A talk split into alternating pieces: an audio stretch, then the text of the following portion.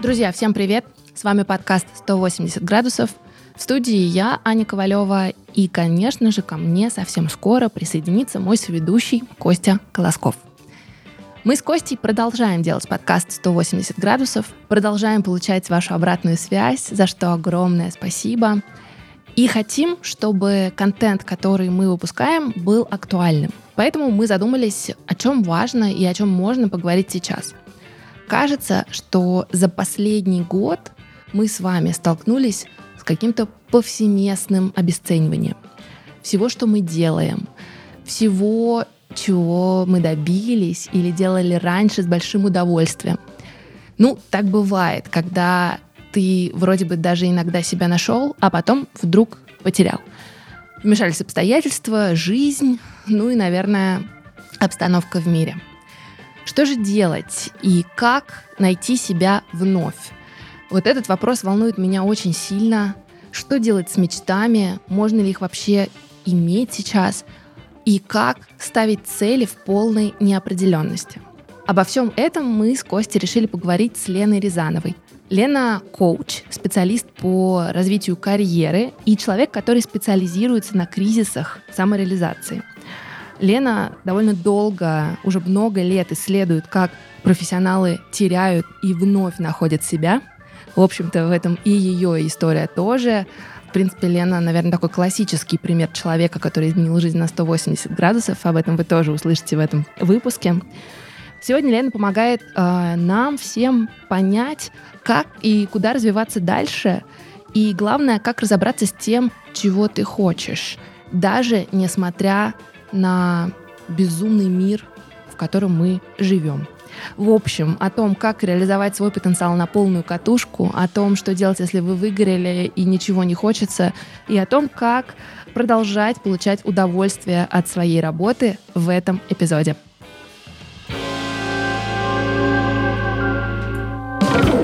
Мы записываем этот подкаст в начале 2023 года. Необычное время в истории, и у многих есть ощущение, что что-то старое подошло к какому-то своему завершению, будь то логическому или нелогическому, это философский вопрос, да, а что-то новое еще не началось. И вот, вот эта точка иногда становится точкой невозврата, даже если мы так на нее не смотрим. Абсолютно. Вы очень круто выразили мою невысказанную мысль про точку невозврата. У нас таких точек, у каждого человека в карьере таких точек несколько, как я это вижу. И это не точка, когда можно откатить все назад и сказать, да ничего на самом деле не происходит. Ну, это просто невозможно, так не работает. И если уже это происходит, то это происходит. Почему сейчас так много вот этих запросов внутренних и внешних, почему нас всех так накрыло-то всех вместе. Все начали как-то задаваться вопросами, искать, переживать какие-то кризисы. Даже те, у кого был план на несколько ближайших лет. И в этом плане было четко прописано, что когда происходит. Никто ничего менять не хотел. Но, в общем, в этом замесе оказалось, что эти люди тоже оказались вообще снесенными волной с какой-то своей траектории, и теперь им надо перепрокладывать свой путь. И они, получается, тоже оказались снова в точке выбора, в точке невозврата, хотя у них все было нормально, в общем-то. И вот, вот то, то, что сейчас происходит, такого не происходило никогда, мне кажется, потому что вот эти вопросы, кто я, куда я иду, зачем я туда иду, как сделать так, чтобы все получилось и так далее, они сейчас настолько глобально у всех стоят в повестке что просто я не припомню такого времени. Даже во время пандемии такого не было, хотя уже тогда была ненормальная ситуация. Вообще, чтобы дать чуть больше контекста, мне просто очень хочется чуть-чуть подняться над этой картинкой, чтобы было понятно, а вообще что происходит-то. Сейчас очень много статей, разговоров о том, что вот были какие-то нормальные времена, сейчас времена ненормальные, или там новая нормальность, или новая ненормальность. Но почему-то все забывают, что вот эти вот нормальные или обычные времена — это тот контекст, который закончился-то уже, в общем-то, закончился-то он уже лет 20 как назад. И вот та карьера, которая по-прежнему у нас в голове, карьера, в которой все предсказуемо, когда можно выбрать себе профессию по какому-то там справочнику профессий, или когда можно выбрать профессию из какого-то списка, или когда можно сориентироваться на рынке, или когда можно сделать выбор раз и навсегда и так далее. Эти времена на самом деле закончились очень давно. Но так как все книжки были написаны именно про это, как планировать, как там искать себя, так как наши родители очень усиленно нам эту же модель пытались встроить в голову, что нужно определиться, что нужно разобраться, что нужно понять, нужно опять же планировать и так далее, мы как-то все завязли, завязли просто в этом представлении. А это представление, оно давно уже не актуально. У меня есть такая метафора по поводу того, как было раньше. Это как если бы мы плыли в такой красивой лодочке под тихой прекрасной реке, и были бы видны все горизонты, окрестности, и у нас бы карта этой реки была бы с собой. Но на самом деле, когда случилась глобализация и когда рынок труда перестал быть локальным, и мы все оказались вдруг в одном вот таком глобальном пространстве, когда китайские ребята продвинутые, невероятно крутые, начинают конкурировать с ребятами, которые взрослены были, не знаю, в Кремниевой долине. И китайцы, и для них сейчас прекрасная конкуренция, потому что они тоже крутые. И они конкурируют, потому что мы живем в глобальном рынке. Так вот, в этот момент произошло что? Эта лодочка вырулила в океан, в большой мировой океан. Все, берегов и не И компас видно. сломался еще. Да, компас сломался, карты никакой нет, нам ее не выдали. Все меняется, погода в океане, она вообще не такая, как в реке. Мы сидим в этой лодке, офигеваем, мы не понимаем, как ориентироваться. И вот постепенно парадигма начала меняться, и мы начали понимать, а, Окей, много непредсказуемости, погода меняется. Может быть, ориентироваться по звездам. Тут еще какие-то маяки стоят. Постепенно как-то начали выстраивать свои карты. И тут пришел ковид. И вот если продолжить эту метафору, это начался шторм в этом океане, где мы более-менее приспособились, где мы поняли, что окей, планы не работают, фиг с ними, ладно, там выбрать карьеру раз навсегда нельзя, фиг с ней, ладно, приспособимся, разберемся, будем ориентироваться по местности, по звездам, там то все, научимся плавать в конце концов. И тут смешалось все. Небо смешалось с водой, все смешалось. И мы пережили вроде этот первый шторм с потерями, конечно, но потом то, что произошло дальше, вот эта вот вторая волна, вот этот второй шторм, что произошло? Многие оказались вообще не в тех точках, где находились до. И повыносило нас на разные другие острова, на разные другие берега, снесло с каких-то предыдущих. То есть мы вообще перестали узнавать, где мы находимся, многие из нас. Ну а те, кто остался вроде как на том же месте, все равно перестали узнавать окрестности, потому что все поменялось. И вот тут как раз вот этот вот глобальный такой кризис карьеры, условно говоря, который, в общем-то, людей накрывает 2, 3, 4, 5 раз в жизни, ну так основательно. Но на это всегда есть какая-то внутренняя история, внутренняя эволюция. А тут она вот такая вот внешняя ситуация произошла. И вот эти вопросы, с которыми мы там время от времени встречаемся, кто я, куда я, как мне и чего, они сейчас такие у всех. Но ключевой это вопрос сейчас не в том, как планировать, а как пере проложить свой путь. Я смотрела одно из ваших интервью перед нашим разговором, и вы сказали, что часто люди находят себя там, где потеряли, но для этого нужен определенный путь. И мне кажется, здесь можно тоже наших слушателей немного погрузить в контекст и вашей собственной истории, потому что, по сути, это как раз э, вот и образец того, как хотелось поменять жизнь на 180 градусов в свое время. И на самом деле так и получилось, но тема осталась той же. В этом плане даже не столько моя история, наверное, интересно, сколько наша с мужем совместная история, потому что он как раз своей историей доказал одну истину, а я другую. И обе истины имеют место быть в истории карьерных перемен, перемен на 180 градусов и поисков себя. Да, мы до 2011 года строили классическую, хорошую корпоративную карьеру, очень успешно, замечательно. Потом, где-то года с 10 мы начали понимать, что мы готовимся к большому переходу, и мы хотим сделать поворот реально на 180 градусов. То есть оставить предыдущие карьеры и начать с нуля в новом месте, в новом пространстве. Мы решили, что мы уедем в Европу, где Ром будет учиться на шеф-повара. Он мечтал учиться всю жизнь на шеф-повара.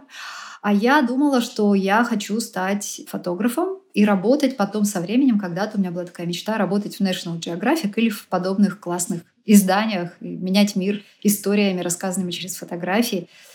Вот. Еще я планировала писать. Ну, в общем, мы выдвинулись в сторону Парижа в марте 2011 года. Приземлились мы в Париже. и начали нашу новую жизнь. И вот у нас были свои идеи, как что будет дальше. И а, прошло какое-то время, и стало понятно, что фотографом я на самом деле не очень хочу становиться. А Рома тем временем закончил с отличием, получил свой диплом шеф-повара, и мы из Парижа уехали в Прованс, чтобы сделать там стартап. Это была идея гастрономического travel такого стартапа, когда такой гастрономический experience создается в Провансе. Мы просто очень любим Прованс и всегда его любили. И мы решили, что это наше место силы, и будем мы там жить. Стартап сначала жестко просто ну, не то чтобы не взлетел, он не взлетал, не взлетал какое-то время. Потом, как ни странно, он взлетел. То есть в первом же сезоне сначала мы его никак не могли растолкать, чтобы он взлетел, потом он взлетел, и мы сделали клевый совершенно первый сезон. И я уже не мечтала быть фотографом. К тому времени я уже совсем потерялась и не понимала, кем я хочу быть. А Рома по-прежнему мечтал быть шеф-поваром. И затем туда, в Прованс, приехал один человек из Монако, который сказал, ой, ребята, а у меня тут ресторан, у меня нет шеф-повара, а Рома, может быть, ты захочешь переехать в Монако и стать шеф-поваром в моем ресторане? На что Рома подумал и сказал, ну вообще это изначально была моя мечта, да, мы переехали сюда. И Ром пошел шеф-повара, как и хотел. А я к тому времени уже сообразила, что как будто бы в моей предыдущей теме, в теме таланта, в теме развития потенциала, как будто бы там еще остался какой-то огонь, который я вот вообще не разглядела, когда уходила из этой темы. Я начала потихоньку туда возвращаться, начала учиться дополнительно, что-то делать. И когда мы переехали в Монако, я уже здесь зарегистрировалась как независимый профессионал, начала работать с людьми со всего мира, помогать им выруливать их из карьерных тупиков.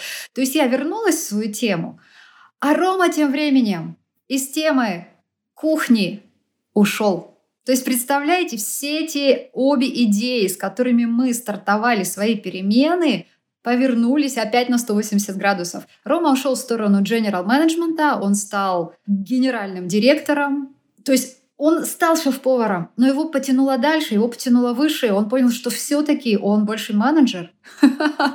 А я, а я вернулась в свою тему с каким-то утроенным интересом, который все не заканчивается уже 10 лет спустя. Вот если вот настолько взвешенные, выверенные временем идеи, мечты, оказалось, что это были всего лишь мечты, которые позволили нам сдвинуться с места, а там дальше в процессе все привело, куда привело. И вот поэтому я говорю, ребята, все, что мы называем словом мечты, цели, замыслы и так далее, это гипотезы. Это всего лишь гипотезы. Да, гипотезы надо проверять. Ну, так или иначе мы их проверяем. Даже когда мы свято верим, что я сейчас осуществляю свою мечту, и я точно, точно, точно знаю, что это то, что я хочу, мы все равно проверяем гипотезу на самом деле. Мы просто не отдаем себе в этом отчета. И у меня в книге «Это норм» есть история одного парня, который продавал ресторан в небольшом городке недалеко от Монако, был так счастлив, что я аж не выдержала и спросила его, откуда столько счастья при продаже ресторана. И он сказал, что он его купил три года назад, уходя из банковского бизнеса и копил много лет на то, чтобы сделать взнос за этот ресторан, ушел в кредит, в долги, купил этот ресторан. И после первого же месяца работы на кухне в этом ресторане он понял, что это, блин, вообще не то, чего он хотел на самом деле. И что он хотел эту мечту, он эту идею полюбил. Идею, а не саму работу в ресторане. А между идеей и самой работой в ресторане оказалась такая разница.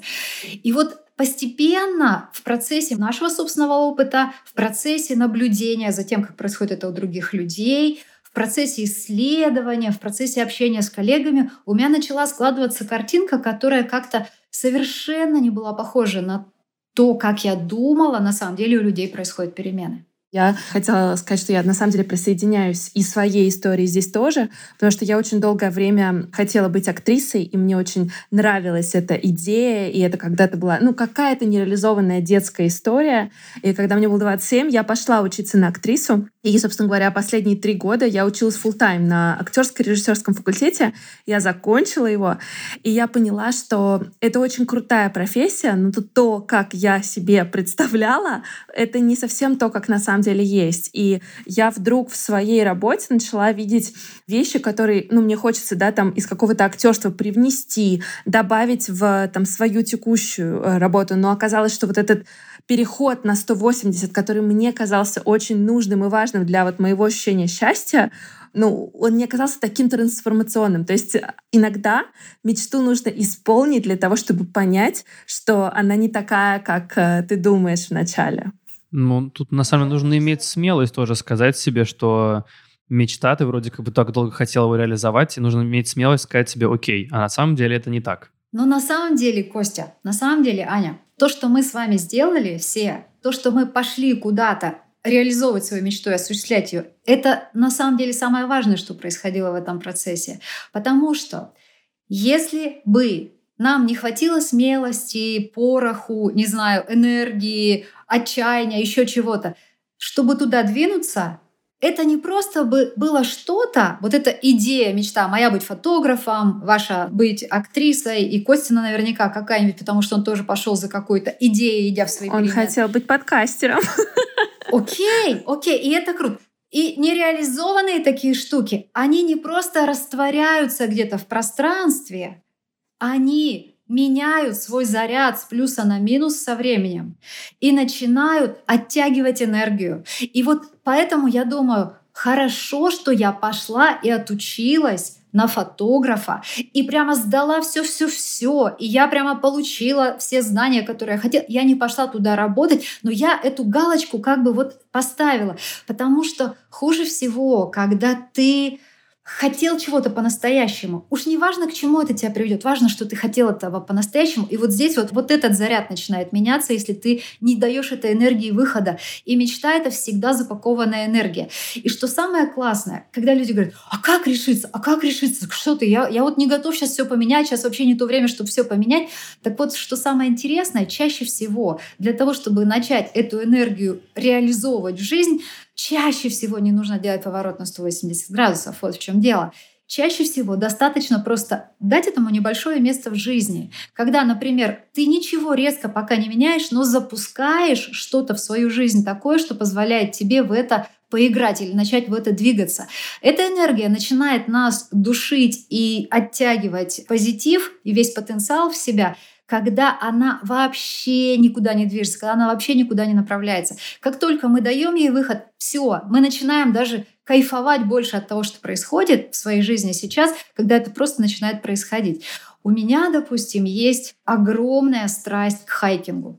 И я раньше думала, что на самом деле, если бы у меня была возможность сделать это всегда, прямо всегда-всегда, то, наверное, я бы была вообще самым счастливым человеком на свете. Потом до меня дошло, что нет, на самом деле я бы всегда, мне просто ноги бы в конце концов отвалились или стерлись до колен, ну что всегда-всегда точно не надо. Но так как я заранее знаю, сколько раз в месяц я пойду на какой-то хайкинг и когда, у меня все окей. Мне не нужно для этого ничего менять. Я живу своей мечтой энное количество часов в неделю и энное количество дней в месяц, и это работает.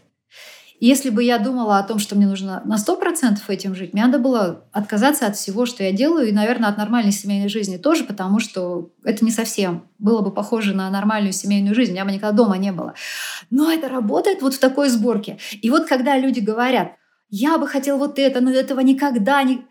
Давайте попробуем прикрутить это, собрать это вот в ту модель, которая сейчас работает, и вы можете удивиться, что вам на самом деле не, не захочется резко ничего разрушать, потому что вдруг энергия начинает поступать. Ну, то есть, по сути, в календарь добавить как бы там час времени уделить страсти или реализации мечты какой-то. Или, или так, или сделать вообще просто какое-то событие себе устроить. Например, я помню еще в стародавние времена, когда нужно было что-то организовывать и не было такого количества информации, я решила, что страсть, как хочу стать релукером, стилистом релукером. И либо менять карьеру, либо подумала я, а что бы не попробовать сейчас. Я договорилась с ребятами, а которые этим как раз и занимались, что я в обмен на то, что я приведу им хорошего клиента, они мне позволят работать с этим клиентом в их команде. Ну, как бы особо не мешать, такая была сделка с их стороны, а с моей стороны была, меня допустят до процесса, я увижу весь процесс от начала до конца. Вот человек, вот как его поменять, вот ему прическу сделать, вот это вся красота, вот это все должно было происходить при мне. Я хотела это почувствовать. Я была с ними во всем этом процессе, я была с ним в этом процессе до самого конца, я получила свою порцию вау-эффекта, и меня отпустила Никогда после этого больше, ни одной секунды мне не хотелось быть релукером, просто потому что я им уже была. И я дала выход своей мечте вот в таком формате. То есть одного дня хватило. Главное не запаковывать эту энергию и не прятать ее куда-то. Она меняет свой знак. А как это происходит? Вот вы сказали, а это становится со знаком минус. Как это ощущается? Как человек начинает себя вести, если вдруг он все свои хотелки условно откладывает на завтра, послезавтра и в следующей жизни? Это ощущается как что-то важное пропущено, я не живу свою настоящую жизнь. Это чувство ни с чем не спутаешь. Ты просыпаешься, и ты фоном просто чувствуешь, что ты не живешь свою настоящую жизнь, что-то важное пропущено. Вот и все. Это режим никогда не будет. Вот, собственно, название моей книги никогда не будет. Это как раз про этот режим, когда ты не живешь. Существуешь? Существуешь или отбываешь какое-то наказание, или просто живешь в ожидании чего-то. Так или иначе, что-то происходит, что ты, ты не чувствуешь, что ты живешь. Мне кажется, мы много говорим про мечты, которые удалось реализовать, но вот во всех этих историях есть отчетливое понимание, какими они были. Хочу быть релукером, хочу быть актрисой, хочу быть подкастером. У многих, например, с кем я разговариваю, есть ощущение, что они не знают, чего они хотят. И чаще всего это такое немножко мечтательное. А вот хотел бы я, может быть, знать, чего я хочу, а я знаю только, чего я не хочу. И я, ну, там, хорошо помню себя в одиннадцатом классе, когда нужно было выбирать, э, куда дальше. И я помню, что мне было так тяжело признать, а чего на самом деле мне хочется, но мне было очень четко понятно, а, что точно не для меня. Вот как выйти из вот этой частицы «не» и понять на самом деле, а чего же я хочу, если нет вот этого отчетливого представления в самом начале. Начнем с того, что в частице «не» и в том, чего не хочешь, вообще ничего плохого нет. И я даже очень часто рекомендую начать с антицели, с антимечты, с антивидения себя, потому что когда ты находишься в таком вакууме, и тебе вообще не приходят никакие ответы, у тебя вообще никакой точки опоры нет. Лучший способ помочь человеку понять, какую цель он хочет, там, допустим, в следующем году, это спросить его, а как бы, чего он точно не хочет. То есть куда он не хочет прийти через год? Условно. Да, куда он не хочет прийти. Или еще очень клево работает, сейчас опять же говоря про знак минус и про частицу не, почему это сильный инструмент. Или когда человек, опять же, не очень понимает, чего он хочет, и он не может ответить на этот вопрос, то я обычно задаю такой вопрос – а кто те ребята, успех которых тебя точно не восхищает, не радует, и ты не видишь в этом вообще для себя никакого ни кайфа, ни смысла. Поверьте, ответы приходят, как правило, быстро. То есть вот эти вот, мы знаем всю свою негативную мотивацию очень хорошо, и это прекрасная отправная точка. Вот сейчас я озвучу один пример, и вы сразу поймете, что я сейчас скажу после него. Человек, допустим, говорит, я не хочу просидеть все следующие 10 лет на должности, которая выше меня на ступеньку, высиживая ее там следующие 5 лет. И не хочу, чтобы в моей истории все было так как-то равномерно предсказуемо. Не хочу провести всю жизнь, работая с одними и теми же людьми, и не увидеть ничего нового. Не хочу сожалеть о том, что я так ничему и не научился, и так далее, и так далее. И даже через описание этого образа становится понятно, чего он хочет. Чего? Я не понял. Зеркало подносим ко всем этим ответам. Ты не хочешь провести следующие 10 лет, ты не хочешь ничему не учиться, ты не хочешь не участвовать ни в чем интересном, ты не хочешь пропустить детство своих детей и так далее. Из этих ответов понятно, чего ты хочешь. Ты хочешь учиться, ты хочешь знакомиться с новыми людьми, ты хочешь не вот эту вот роль, которая у тебя там следующая по карьере светит, а ты хочешь что-то поменять. И все. То есть мы из этого не хочу видим. Это вот эта штука. То есть в ней прекрасно отражается, чего ты хочешь, и это стартовая точка, с которой ты можешь начинать думать. А что делать с э, вечными сомнениями? Это еще один такой спутник э, людей, кто хочет что-то сделать, да. но не решается. И вот я сама часто была и участницей таких компаний, и просто наблюдателем, когда э, сидят люди, и я там тоже была, поэтому это я не отгоражусь от этой толпы. И одно решение ты вроде бы не принимаешь, Второе тоже, и это просто такое обмусоливание разных вариантов без да, действия. Да, да, да. Это называется аналитический паралич в итоге. В итоге это приводит к аналитическому параличу, когда ты уже вообще просто не понимаешь, чего ты хочешь и не хочешь, у тебя вообще все смешалось.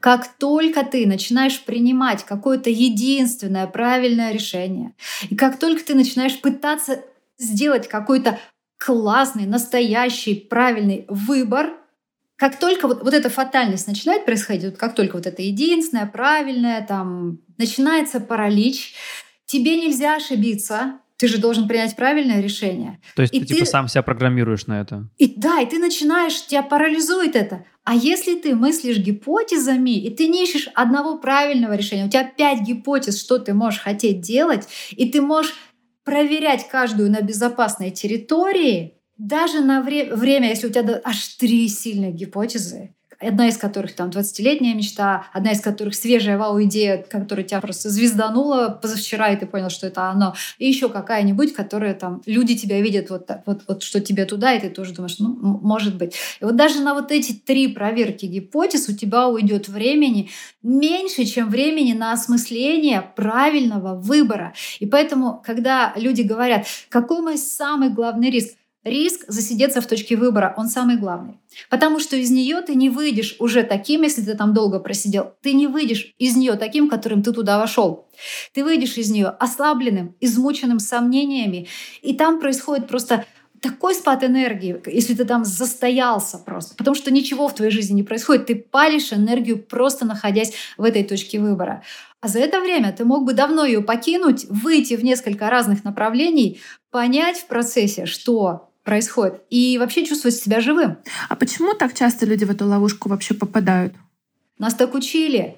Ведь это же было ключевое, что нужно было сделать в нормальной карьере, вот в этом нормальном старом контексте, когда были справочники профессий, были устойчивые структуры рынков, были понятные индустрии, и можно было все запланировать, все решить. И вот мы тогда, тогда самая успешная карьера, вот эта вот модель успеха, это была карьера эскалатор, когда тебе нужно было найти правильный эскалатор, встать на первую ступеньку и дальше, просто не дергаясь, спокойно находясь там, подниматься, подниматься, подниматься. Он тебя такой поднимает, и вот он, ты приехал на самый верх и спокойно вышел на пенсию. И карьера идеальная, она выглядела именно так. Ты вот определился, ты нашел себя, и дальше, блин, ты уже дальше на своем пути. Все с тобой дальше будет прекрасно. Но так больше не происходит, потому что эскалаторов больше нет. Их уже всех свезли на свалку. Их просто не производят больше. А люди по-прежнему ходят и пытаются найти свой эскалатор. Это, это печально. И вот эти старые ментальные модели продолжают работать. 12 лет, по-моему, самый длинный срок, когда человек находился в точке выбора. Он, наверное, очень устал очень устал. Это из вашей практики в смысле? Да, да, из моей практики. А. Он продолжал работать свою работу, там что-то происходило, он себя тащил каждый день на эту работу. Когда-то становилось проще, когда-то не проще, но ощущение, что ему нужно что-то выбрать, определиться и вот куда-то уже наконец-то вот как-то вот начать менять, это происходило с ним 12 лет, как он сказал, и он выглядел как ну такой, истощившийся просто эмоционально человек, который уже вообще задолбался. Первое его слово было, когда я спросила, как ваши дела и что его привело, он сказал «задолбался». А на что сейчас заменились эскалаторы? То есть, если эскалаторы больше не работают и их увезли на свалку, то а что же сейчас происходит? А сейчас происходит все что угодно. Все зависит от индустрии. Нет одной модели универсальной, которую можно описать, записать в справочнике профессий, определить, какие требования и так далее. На самом деле такие индустрии, условно можно назвать индустрии, остались избранное количество их осталось, и это академическая карьера, в которой более-менее понятно, что для того, чтобы тебе сделать академическую или научную карьеру, тебе нужны такие-то, такие-то этапы. И то у них разные пути. У них тоже работает концепция множественности путей. То есть есть какие-то профессора, вот в бизнес-школе сейчас я учусь в Инсиаде, и часть моих профессоров — это люди, которые пришли в преподавание из практики, то есть они в академическую карьеру пришли там после того, как были CEO. И это такой путь. А другие люди там по 10, 20, 30 лет а, писали научные работы, диссертации, докторские. И, вот у них такой был. И то, то есть разница существует. Армейская, военная карьера, она тоже по-прежнему понятна. И карьера в спорте, когда ты понимаешь, что для того, чтобы ты мог стать классным футболистом, тебе нужно начинать играть как можно раньше, и вот тут, конечно, выбор является критичным. Вот в этих карьерах по-прежнему такая карта местности существует, но во всех остальных ее не существует, и во всех остальных происходит все, что угодно. Такое ощущение, что ты, вот если, не знаю, ты плывешь в лодке, ты выглядываешь в иллюминатор, и ты видишь один берег, через день ты выглядываешь в иллюминатор, ты видишь совершенно другой берег, то есть все время перезагружается картинка. И это нормально, и к этой нормальности нужно привыкнуть. То есть нет больше никакой статики, существует совершенно хаотическая история. И в этом для многих есть возможности. То есть если ты с этим окей, и ты к этому относишься так, интересно, угу, посмотрим, то все, ты увидишь какую-то возможность, ты можешь в нее запрыгнуть, ты сориентируешься, и ты вообще, в принципе, окей с тем, что ничего предсказать нельзя. Но если, не дай бог, ты заточен под эту старую модель, и ты такой ходишь в поисках своего эскалатора, и ты такой уже обошел все свалки, и ты такой плачешь, сидишь уже на этой свалке. Ну, ну, ну вот тут уже все. Ой, это грустно, потому что я себя узнал в этом человеке. Не может быть, Костя. Я в каких-то моментах тоже себя узнала.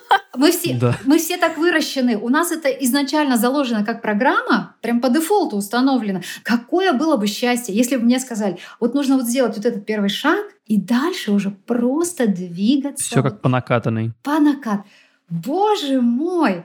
Но даже для своего ребенка, Аня сейчас 15, и даже в ней человеке, которому никогда, никогда не пытались внедрить вот эту модель одного выбора раз и навсегда — я даже у нее слышу отголоски этого выбора, когда она говорит, слушайте, ребята, говорит она нам, я вообще-то еще даже не решила, кем я хочу быть, а что, если потом будет поздно?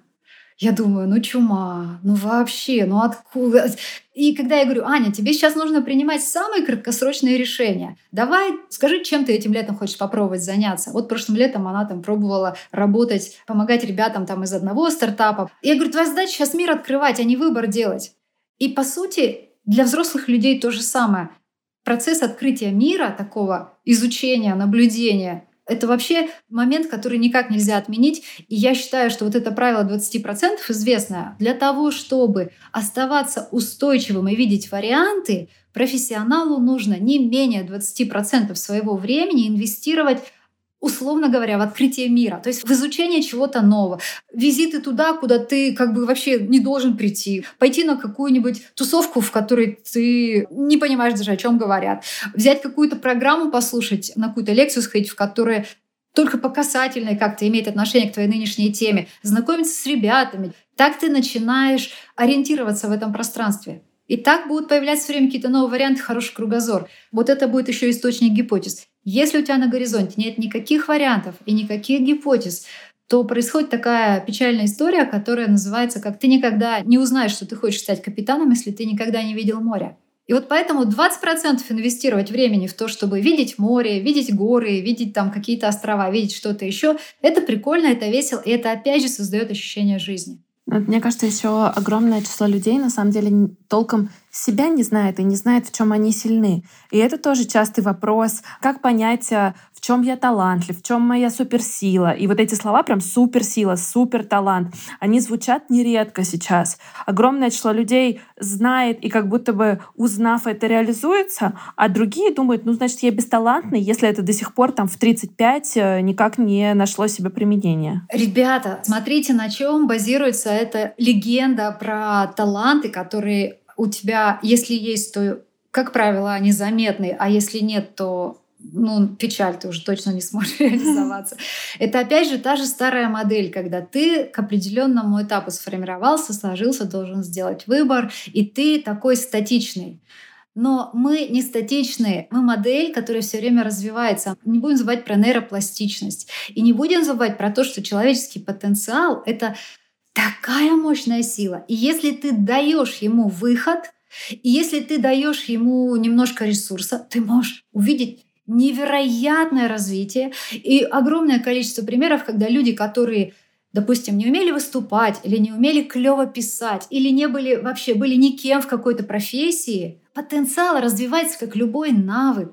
И когда человек говорит, а что же, что же, то у меня все время к этому вопрос. Еще, вот то есть на данный момент, если срез сделать на данный момент, потому что я не знаю, каким ты будешь через пять лет. И ты будешь точно другим, потому что обстоятельства что-то в тебе прокачают, а что-то наоборот там уйдет на второй план. То есть это процесс, который, это бурление, такое бурление, бурление, бурление, которое никогда не затухает. И если люди пытаются взять в этом какую-то одну сухую часть и сказать, вот это так вот навсегда, и, и это мой талант. Поэтому первое, мы всегда говорим про срез на сейчас, потому что нам нужны точки опоры, и нам нужен какой-то нарратив о себе, нам нужно какое-то понимание себя, когда мы понимаем, что я, в нас что-то есть, что мы не просто вот никто, что-то вообще ничего такого я в себе не замечаю. Нам нужна вот эта селф-активация. Селф-активация — это научный термин, основанный на многочисленных исследованиях.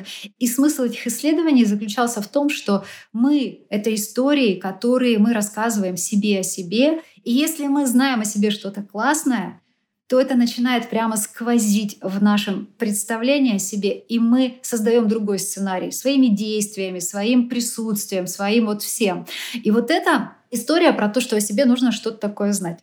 Я предлагаю совершенно простую методику, которая требует 15 э, минут ручки и бумаги. И эта методика заключается вот в чем. Сядь и смоделируй проект мечты запрос мечты, который пришел к тебе, если ты работаешь там, не знаю, независимым профессионалом. Проект мечты, который пришел к тебе, который тебе дали, если ты работаешь в корпорации. И вот когда человек садится и начинает это описывать, то происходит очень интересная штука. Неосознанно человек начинает подтягивать туда, в описание этого проекта. Например, для меня бы это было один из вариантов, тут может быть два-три варианта, два-три ответа. Для меня бы это была такая какая-нибудь разработка системы, которая исключает культуру выгорания, допустим, в стартапах. Угу. Стартаперы выгорают за здрасте. Очень-очень часто работают Подтверждаю. с стартаперами. Иногда Вообще энергии, энергии все хватает руки, все руки буквально на первый. Да, да. И вот представь себе, вот мне бы пришел такой, мне нужно было бы разработать систему, проанализировать, выдать какие-то инструменты и внедрить их.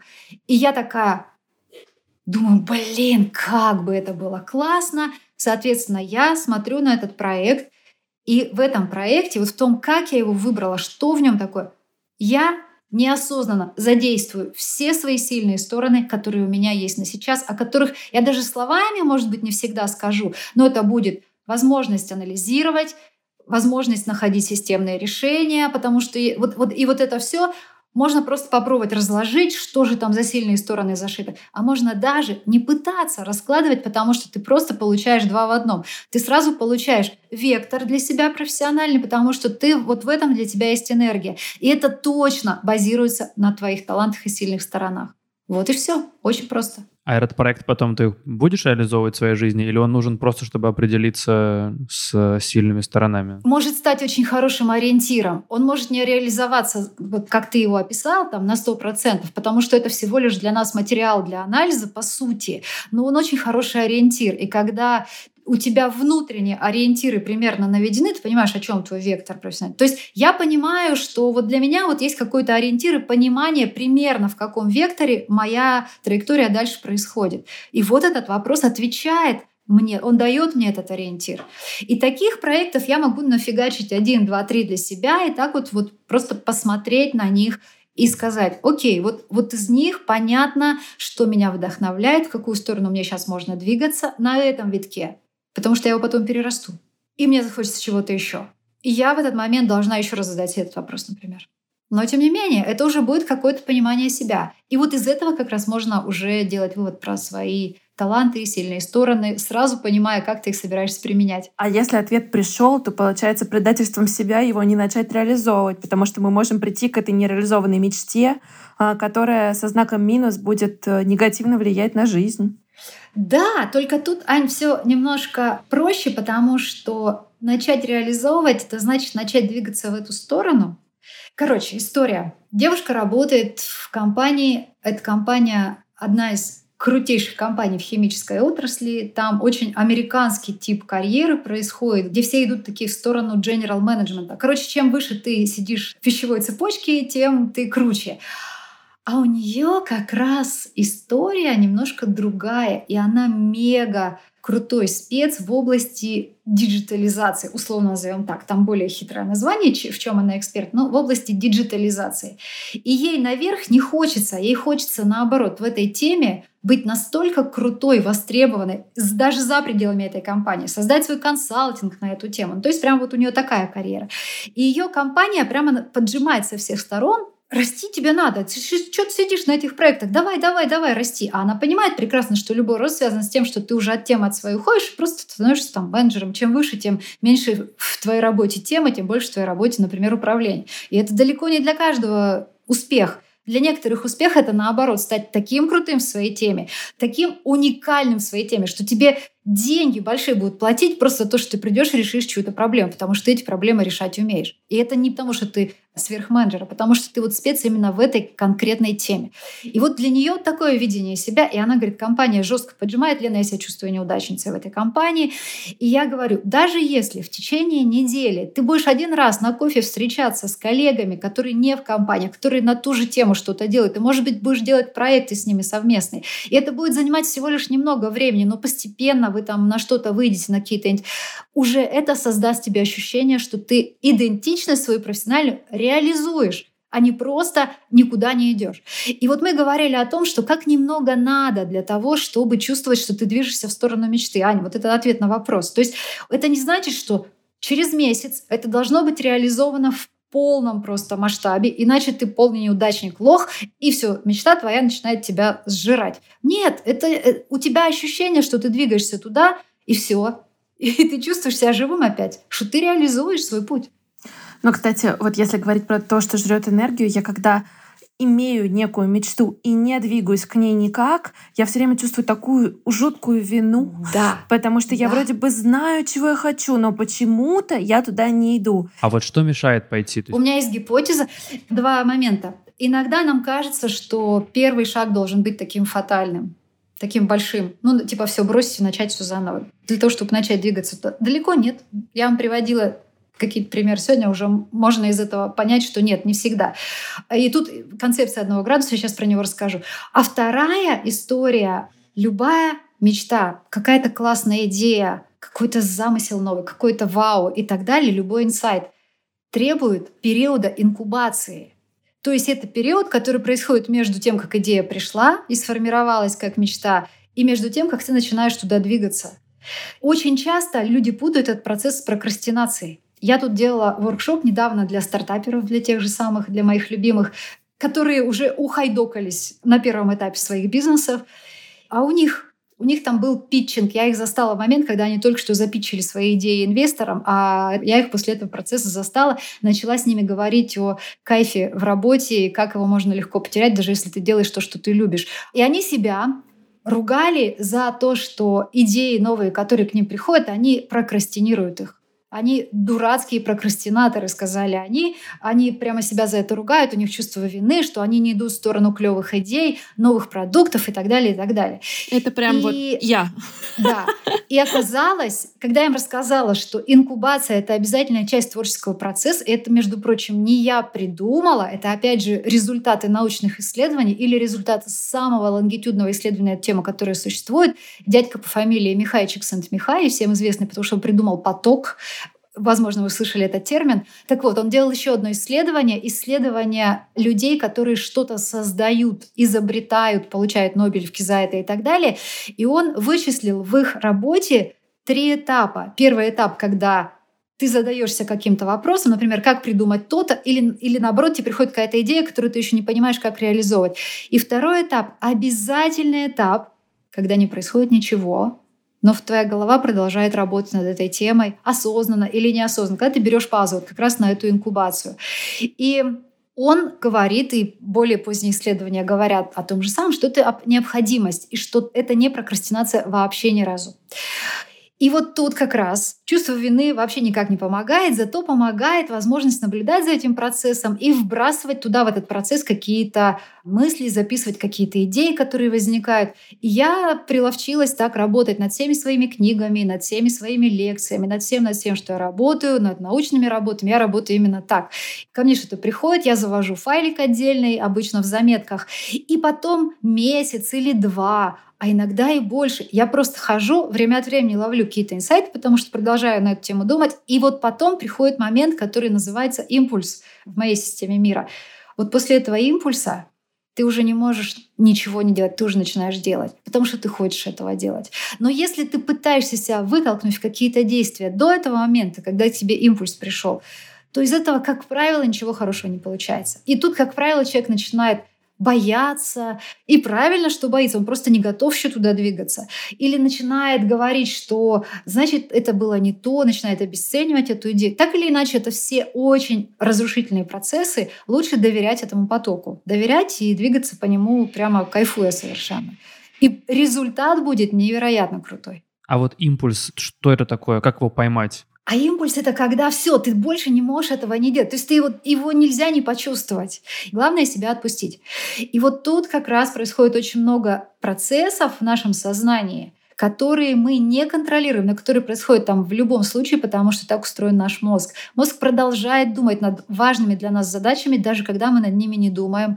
Мозг продолжает вбрасывать а, в наше сознательное какие-то новые идеи, какие-то новые аспекты. Ты просыпаешься утром, ты еще не встал, и вдруг с четкостью и с ясностью видишь, каким должен быть, допустим, вот этот продукт, Хотя ты над ним уже неделю не думал, ты уже понял, что уже ничего не получится, ты отпустил и бам, оно тебе пришло. Вот так это происходит. А где грань между инкубацией и настоящей прокрастинацией? Ань, я не верю в настоящую прокрастинацию, потому что я ее уже очень давно не видела. Я, конечно, понимаю, что я живу в пузыре очень продвинутых, успешных хай-ачиверов, людей, которые круто достигают. Но прокрастинацию у них я видела по двум причинам. Первое, вот этот вот процесс, когда происходит доваривание идей, то есть вот это инкубационный период.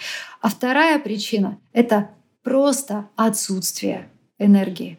И вот когда просто отсутствие энергии, это тоже выглядит как прокрастинация. Но причина ее в том, что у тебя просто нет в топливе ни капли. А как дозаправиться? Вот, да, да вот где искать все. заправку? Все, заправляться, просто заправляться. У каждого будет своя, у каждого свой профиль опустошения, выгорания, перерасхода ресурсов, и у каждого свой профиль восстановления ресурсов. Кому-то для этого нужны люди, а кому-то нужно одиночество. Кому-то для этого нужно жестко там во что-то активно включиться, а кому-то нужно наоборот просто чилить, ничего не делать. Кому-то нужен шум, кому-то нужна тишина. То есть Кому-то нужно там выйти в какие-то новые пространства, кому-то нужно закуклиться и вообще ни с кем не общаться полное отсутствие раздражителей. То есть у каждого абсолютно свое. Это мы можем понять только понимая себя. Здесь универсальное только одно. Если у тебя энергии ноль, то ты делать это не сможешь. Вот и все. И это нормально. Это обычно, если это не запускать до момента, когда ты уже вообще не можешь встать с дивана, обычно это требует не так уж и много времени и ресурсов. Зато все более спокойно, плавно происходит. Никто не доходит до полного выгорания.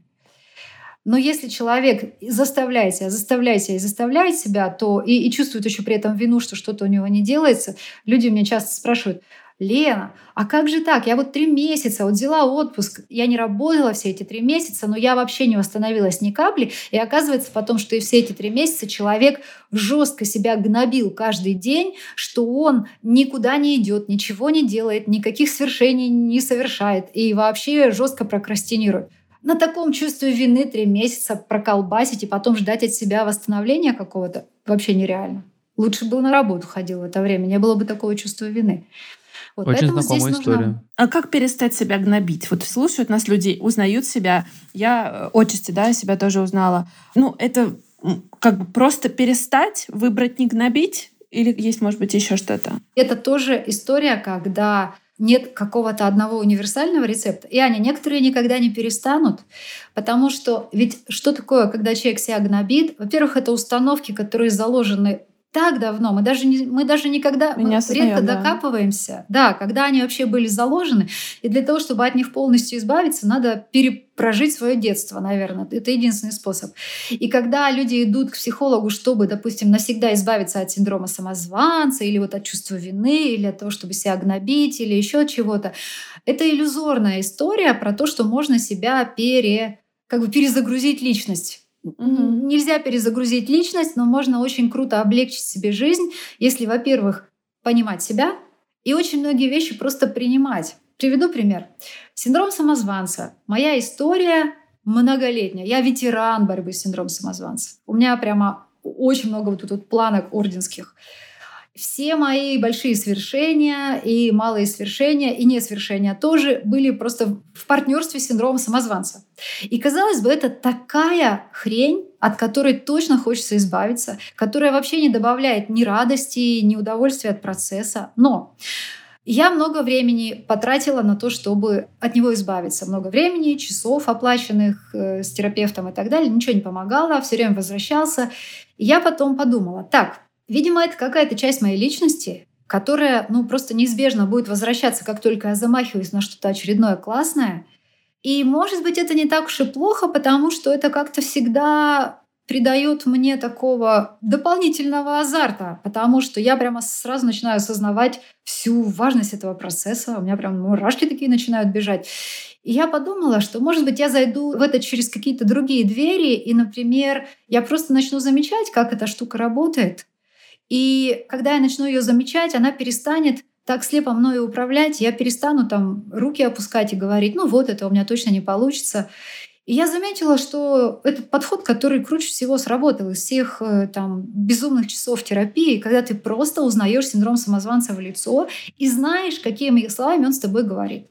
И у каждого будут свои уникальные слова, и мой синдром самозванца мне говорит, а кто сказал, что получится, а кто сказал, что на самом деле крутой профессионал и так далее, и так далее. И я прямо узнаю это с первой ноты. И я такая говорю внутри себя, окей, привет, да-да-да, все, я понимаю, что происходит, все нормально.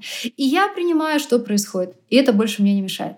Синдром самозванца никуда не делся. Мне жить с ним нормально и легко.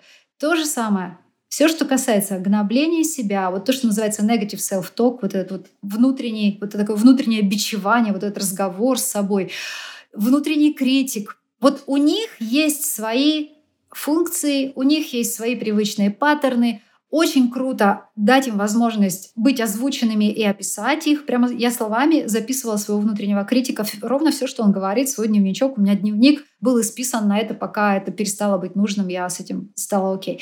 И ты такой смотришь, что там написано, ты прям записываешь дословно, что он говорит. Говорит он тебе вот это, вот это, вот это. Ты такой смотришь потом на этот текст и думаешь, какая фигня! И что в этот момент происходит, когда ты смотришь на этот текст и записываешь его? Происходит отстройка отстройка. То есть ты перестаешь быть тем буратиной, которого дергают за руки, за ноги, привязанные веревочки к нему, потому что эти внутренние ребята как будто бы намного тебя сильнее. А ты как будто бы становишься наблюдателем за этим процессом и таким заинтересованным наблюдателем. И когда я смотрю, как Лена Рязанова начинает психовать из-за синдрома самозванца, какая-то другая часть меня говорит, ну приплыли, ну прикольно. И все, и всех отпускает. И вот это все, когда ты начинаешь наблюдать, ты переходишь на другой уровень присутствия в своей истории, опять же. И это круто. То есть вопрос всего лишь в том, чтобы дверь открыть на себя. Открываешь дверь на себя и начинаешь видеть вообще другую историю. Для этого никуда не нужно идти, ни с кем не нужно бороться, тем более с собой. Ничего не нужно читать. Нужно просто разобраться в том, что ты за персонаж, какие у тебя процессы внутри происходят. А вот с такими дневниками работают все? Вот как ты описала, что ты находишься вот в таком, ну, условно, вакууме high в который про себя все поняли. Они все работали с такими дневниками? У каждого свой путь и свой процесс. Кому-то кажется, что нужно этот путь проходить только с каким-нибудь очень тонко чувствующим психотерапевтом, который его проведет через все опасные рифы, поможет ему разобраться в себе, и это классно, это его путь. Кому-то достаточно вот так вот понаблюдать и поисследовать себя. Кому-то вариант гибридный подход. То есть у каждого абсолютно, у каждого будет свой процесс. Но я считаю, что взрослые люди, я работаю именно со взрослыми людьми, взрослые люди практически все, я не видела исключений, в состоянии поисследовать самостоятельно, понаблюдать самостоятельно свой внутренний мир. И для этого просто нужно немножко пространства, немножко тишины. И это тоже отдельная задача себе организовать такое пространство. Абсолютно. И это совсем не сложно. Например, так как я все время хожу куда-то или бегаю, мне достаточно просто думать, когда я хожу. Когда я хожу куда-то, мне думать так или иначе. Я все равно о чем-то думаю. Я думаю о том, у меня всегда есть вопрос, с которым я выхожу в субботу на хайкинг. Это вопрос, так, ну чего у нас было на этой неделе? Что прикольного было, что было не прикольно. То есть я начинаю размышлять, у меня свой блокнот с ручкой, я туда что-то накидываю, записываю. Это уже привычная просто история, уже несколько лет происходит. Вот. И это мое время, такой big picture time я его называю, когда ты просто не внутри ситуации, ты где-то снаружи. У тебя такой свой thinking space, пространство для размышлений. И ты вдруг начинаешь видеть вещи с какой-то другой стороны. И ты никогда не, не имеешь возможности увидеть их так, находясь внутри ситуации. Почему люди платят огромные деньги крутым психологам, крутым консультантам, коучам, профессиональным? Именно за то, что они создают для них это пространство для размышлений. Не потому, что они им дают какие-то мега крутые советы. Большинство советов данных в этой ситуации человек не принимает. Он все равно должен сам прийти к этому. Но именно фишка в том, что ты приходишь и ты начинаешь размышлять, смотреть каких-то других ракурсов, перспектив, и тут ты по-настоящему начинаешь что-то видеть. Какие вопросы можно задавать себе, чтобы в этом пространстве посуществовать некоторое время? Я думаю, что можно брать какой-то период времени, неделя или месяц, о котором ты размышляешь, и смотреть, что происходило. Плюс вопрос, если говорить уже непосредственно связанный с самореализацией, с траекторией, с э, поиском себя и так далее. Вопрос, который я очень люблю. Я, я его задаю себе, конечно, не каждый месяц, я его раза два в год задаю. Вопрос, если бы я перепридумывала свою профессию и работу под себя, как бы это выглядело, как бы выглядел мой рабочий день я начинаю видеть какие-то новые ракурсы каждый раз. Я вижу, что вот сейчас меня больше интересует вот это, а вот это интересует меньше. То есть ты как бы начинаешь размышлять, перепридумывать, перепрописывать.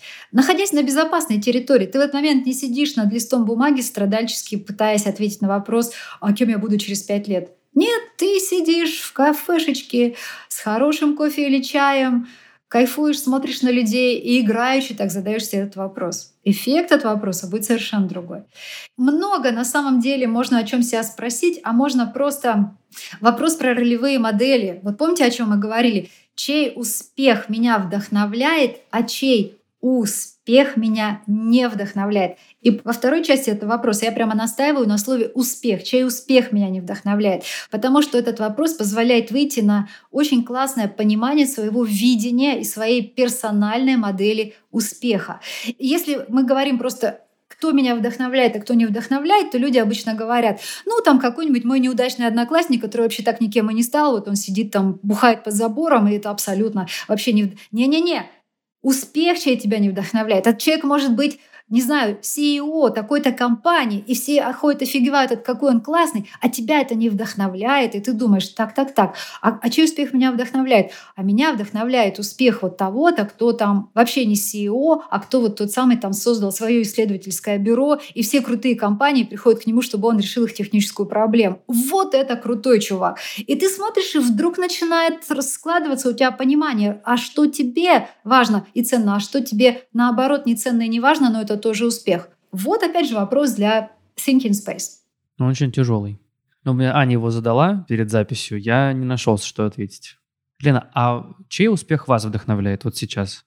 Вот если бы вам задали такой вопрос. Меня очень вдохновляет успех Людмилы Петрановской. Почему? А потому что она очень созидательная, очень глубоко в своей теме, и у нее в ее работе есть большой социальный импакт, социальный смысл.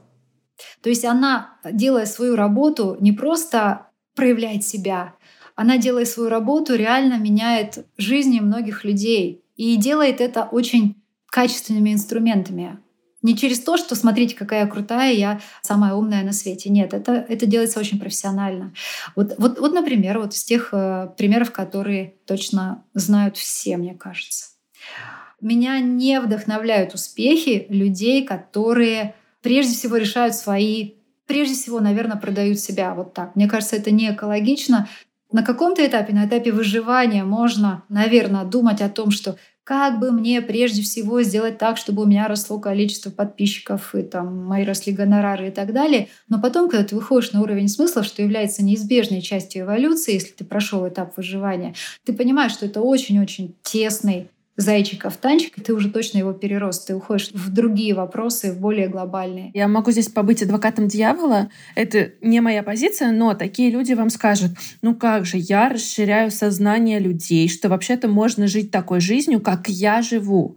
Снимать там джеты, летать на Мальдивы и ничего не делать, например. Ох, все верно, все так, но у меня достаточно часто в работу приходят в качестве клиентов ребята, которые как раз становятся успешными, потому что продают определенный образ жизни, ну, продают в кавычках условно. То есть, когда они демонстрируют определенный образ жизни, этот образ жизни настолько притягательный, клевый, такая классная картинка, и отсюда уже растут какие-то продукты. И они очень знамениты в определенных своих сферах, каждый в своих, но очень часто эта работа и эта роль становится невыносимой, потому что человек не является при этом собой настоящим, а жить в разрыве с собой настоящим долго — это история, которая прокатывает только на время. Ты через некоторое время все равно начинаешь чувствовать, что ты что слишком энергозатратно оставаться вот в такой вот истории, когда даже если у тебя есть эти джеты, и ты не платишь отелям просто за то, чтобы сняться в нескольких красивых номерах, а такое тоже бывает, и они рассказывают об этом плача, потому что ты уже не можешь соскочить с этой иглы, тебе уже нужно поддерживать этот образ.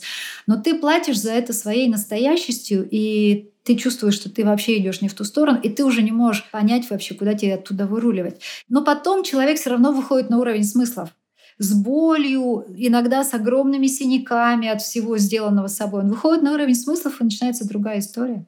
Я летом играла в трансформационную игру. Сейчас не о ней речь, но мне очень понравилась метафора там, что в какой-то момент ты сворачиваешь с нужной тебе дороги не туда. И на самом деле ты все равно на нее можешь вернуться, но вопрос времени, которое ты затратил да, на вот этот turnaround. И мне как-то очень в душу запало это сравнение, потому что часто ты думаешь, ну, не туда свернул, и фиг с ним. Но мы как будто бы не отдаем себе отчета, что вернуться можно. Вопрос, сколько ресурсов уйдет на этот возврат. Угу. Ну, и ты вернешься уже другим, наверное. Ты вернешься другим абсолютно точно. И это не всегда будет плохо, это будет даже очень-то и хорошо. Я вообще считаю, что любой опыт, он делает человека. И я сейчас вспоминаю какие-то свои ошибки. Мой путь состоял из очень многих ошибок и неправильных решений. И начиная с того самого момента, что я, допустим, решила захлопнуть просто дверь в свою профессию, пойти в совершенно другую сторону, обесценила все. Даже несмотря на это, вот все вот эти вот повороты, казалось бы, ну зачем было туда ходить? Это все как-то вот чего-то там добавляло, какой-то кусочек пазла в эту во всю композицию. И я даже думаю, что точно было не напрасно. Поэтому я считаю, что всегда можно перепроложить свой путь. Даже если ты с него сам свернул или тебя с него снесло, вот волной вот этой вот, которая так многих накрыла в 22 году, ты просто выгребаешь, выгребаешь куда-то там, куда-то вот с этого места выгребаешь, и все, и ты выгребешь. У меня были вопросы про выгорание, потому что они очень попали в сердечко. Э, То, что вы много работаете со стартаперами, которые уже просто как бы не вывозят. Что вы советуете обычно, то есть как бы ну, стартаперам, которые реально выгорели, и вроде бы как бы, то есть они делают работу, которую они любят, но они уже даже кайф от нее не получают? Короткий ответ звучит э, очень, очень просто возвращаться в себя. И чаще всего на практике это значит делать что-то противоположное тому, что забирает твои ресурсы. Как говорил товарищ Маяковский, товарищ, запомни правило простое, работаешь сидя, отдыхай стоя. То есть восстанавливаться через противоположности, например.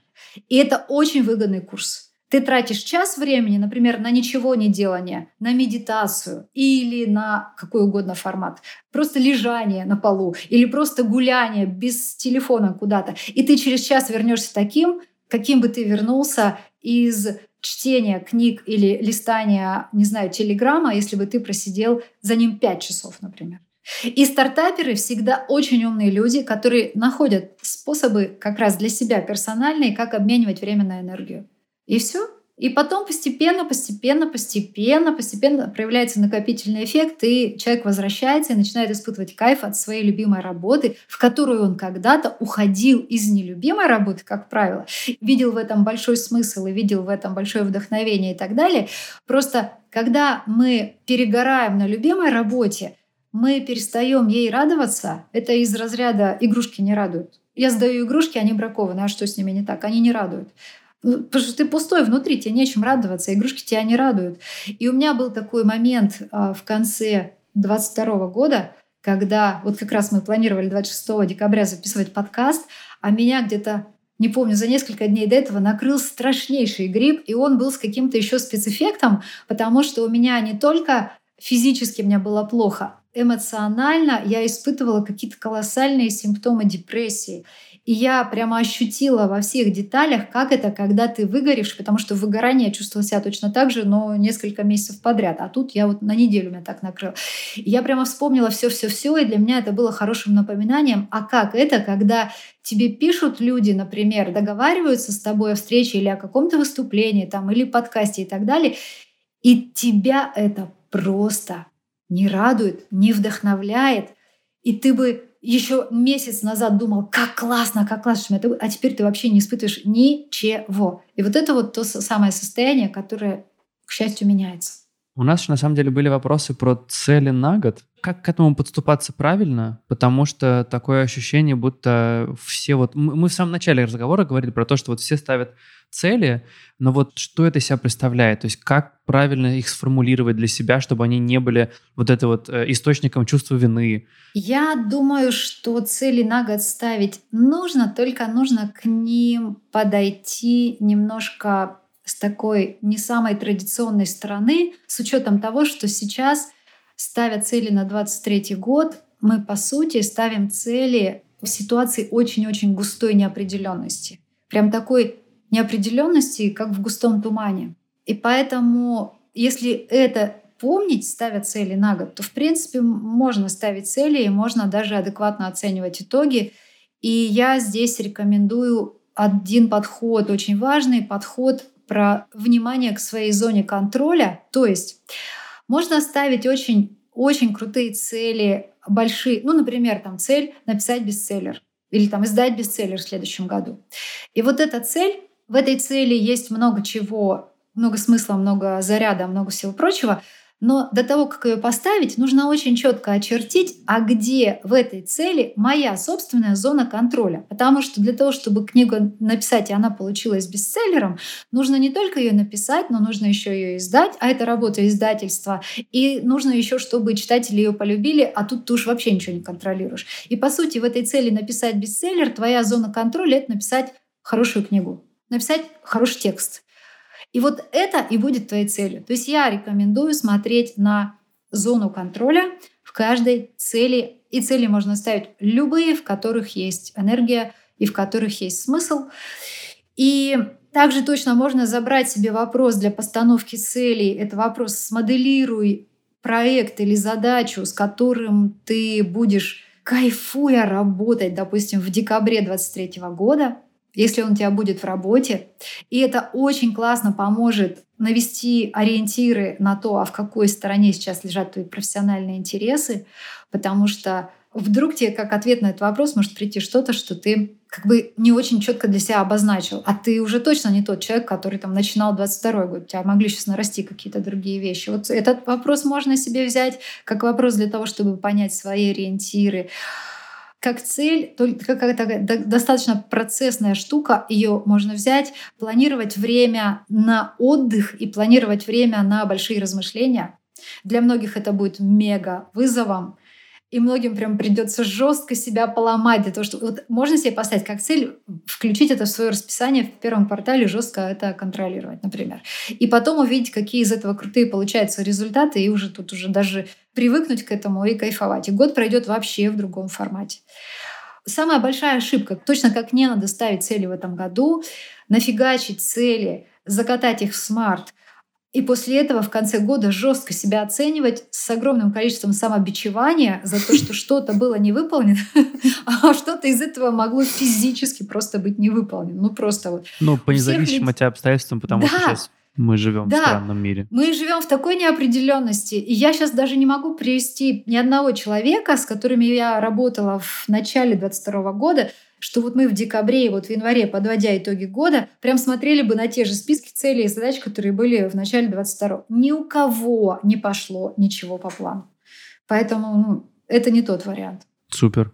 Но мне кажется, в любом случае это полезно услышать и полезно знать. Я на самом деле о многом думала в процессе нашего разговора. Я о многом думала, читая книжку «Никогда не будь». Советую ее нашим слушателям, кстати, классная. Мне кажется, что с учетом того, что у нас с Леной, она вот нас не знала до сегодняшнего дня, но мы как будто по похожими вещами немного занимаемся, таким исследованием перемен, вообще, что к ним подталкивает, как на них решиться, почему, например, не надо их иногда воспринимать как что-то очень масштабное, а иногда, наоборот, нужно во что-то пойти и не за забивать на свою мечту, потому что э, никто никогда не говорит о том, что бывает, когда мечты не сбываются. Вот все говорят, вот сбудется, будешь вообще жить королем. А ведь на самом деле это нас влияет, когда это осталось какой-то хотелкой из прошлого. Вот что вы можете посоветовать людям, которые слушают наш подкаст, понимают необходимость, может быть, внутренних перемен, чувствуют вот этот зуб некий, но пока не в той точке вот инкубационного периода, когда ты готов. Вот что можно сказать нашим слушателям? Я считаю, что нашим слушателям, которые находятся в такой ситуации, как раз здорово можно применить самую безопасную стратегию. Это стратегия одного градуса. Это когда ты делаешь что-то совсем небольшое, совсем такой небольшой, создаешь такой небольшой маленький шажочек чуть в сторону от твоей сложившейся траектории, в сторону чего-то классного. И со временем у тебя накапливается неслабый такой угол отклонения туда, куда тебе нужно. Я приведу пример. Когда мне надоело слушать, как Рома 16 лет все мечтает и мечтает стать шеф-поваром, я поняла, что Кажется, я проведу жизнь с человеком, который так и не осуществил свою самую светлую большую мечту. Я устроила этот один градус, не осознавая, что я делаю, я пошла в сторону просто как интуиция меня повела, у меня возникла идея, а что если показать ему человека, который этой жизнью живет, который шеф-повар французской кухни, у которого вот именно такая работа, который вот, собственно, живет такую жизнь. И я нашла такого человека через много-много-много-много всяких контактов и знакомств. И я сделала так, что этот человек пришел к нам домой на кухню, как подарочек для Ромы на день рождения, чтобы приготовить вместе с ним французский обед. По сути, это стоило ну, какое-то количество денег. Понятно, он не за бесплатно пришел. Это стоило какое-то количество времени, нужно было его найти. Сейчас это было бы гораздо проще, тогда просто не было еще такой услуги, когда ты мог заказать шефа, не знаю, на дом для домашнего урока. Но это стало такой точкой, как будто так вот твой сценарий такой идет, идет, идет, идет, идет, идет, идет, ничего не происходит, ты такой живешь, живешь свою жизнь, а потом такой бам, какая-то небольшая такая штучка, всего лишь один градус, всего лишь одна встреча с человеком, который из другой вселенной, и все, они приготовили, расстались, все прекрасно, мы вернулись с детьми домой, съели этот французский обед. Но этот один градус создал какой-то невероятно крутой эффект и заложил, незаметно причем, и заложил основу для того, что, хм, а может быть следующий шажок сделать в эту сторону. И вот это как раз такая штука, которую ты потом будешь помнить годами. Из таких классных моментов состоит жизнь. И да, это может привести к тому, что вы сядете на самолет и улетите в Париж, начинать все заново, учиться в этой же Cordon Bleu и так далее. А может быть, это приведет к тому, что ты просто будешь по выходным, допустим, делать гурманские ужины для твоих друзей, чувствовать, что часть тебя вот как раз стала вот этим шеф-поваром, и ты слышишь от друзей «Браво! Это круто! Это невероятно!» И ты уже, уже это запустил в свою жизнь. И ты никогда не знаешь, к чему это может привести. К чему-то точно не тому, что будет похоже на унылую, печальную жизнь человека, который так никогда ни на что и не решился. Класс. Супер. Мне кажется, прекрасное напутствие для наших слушателей. Спасибо огромное, Лена. Очень-очень круто и очень интересно.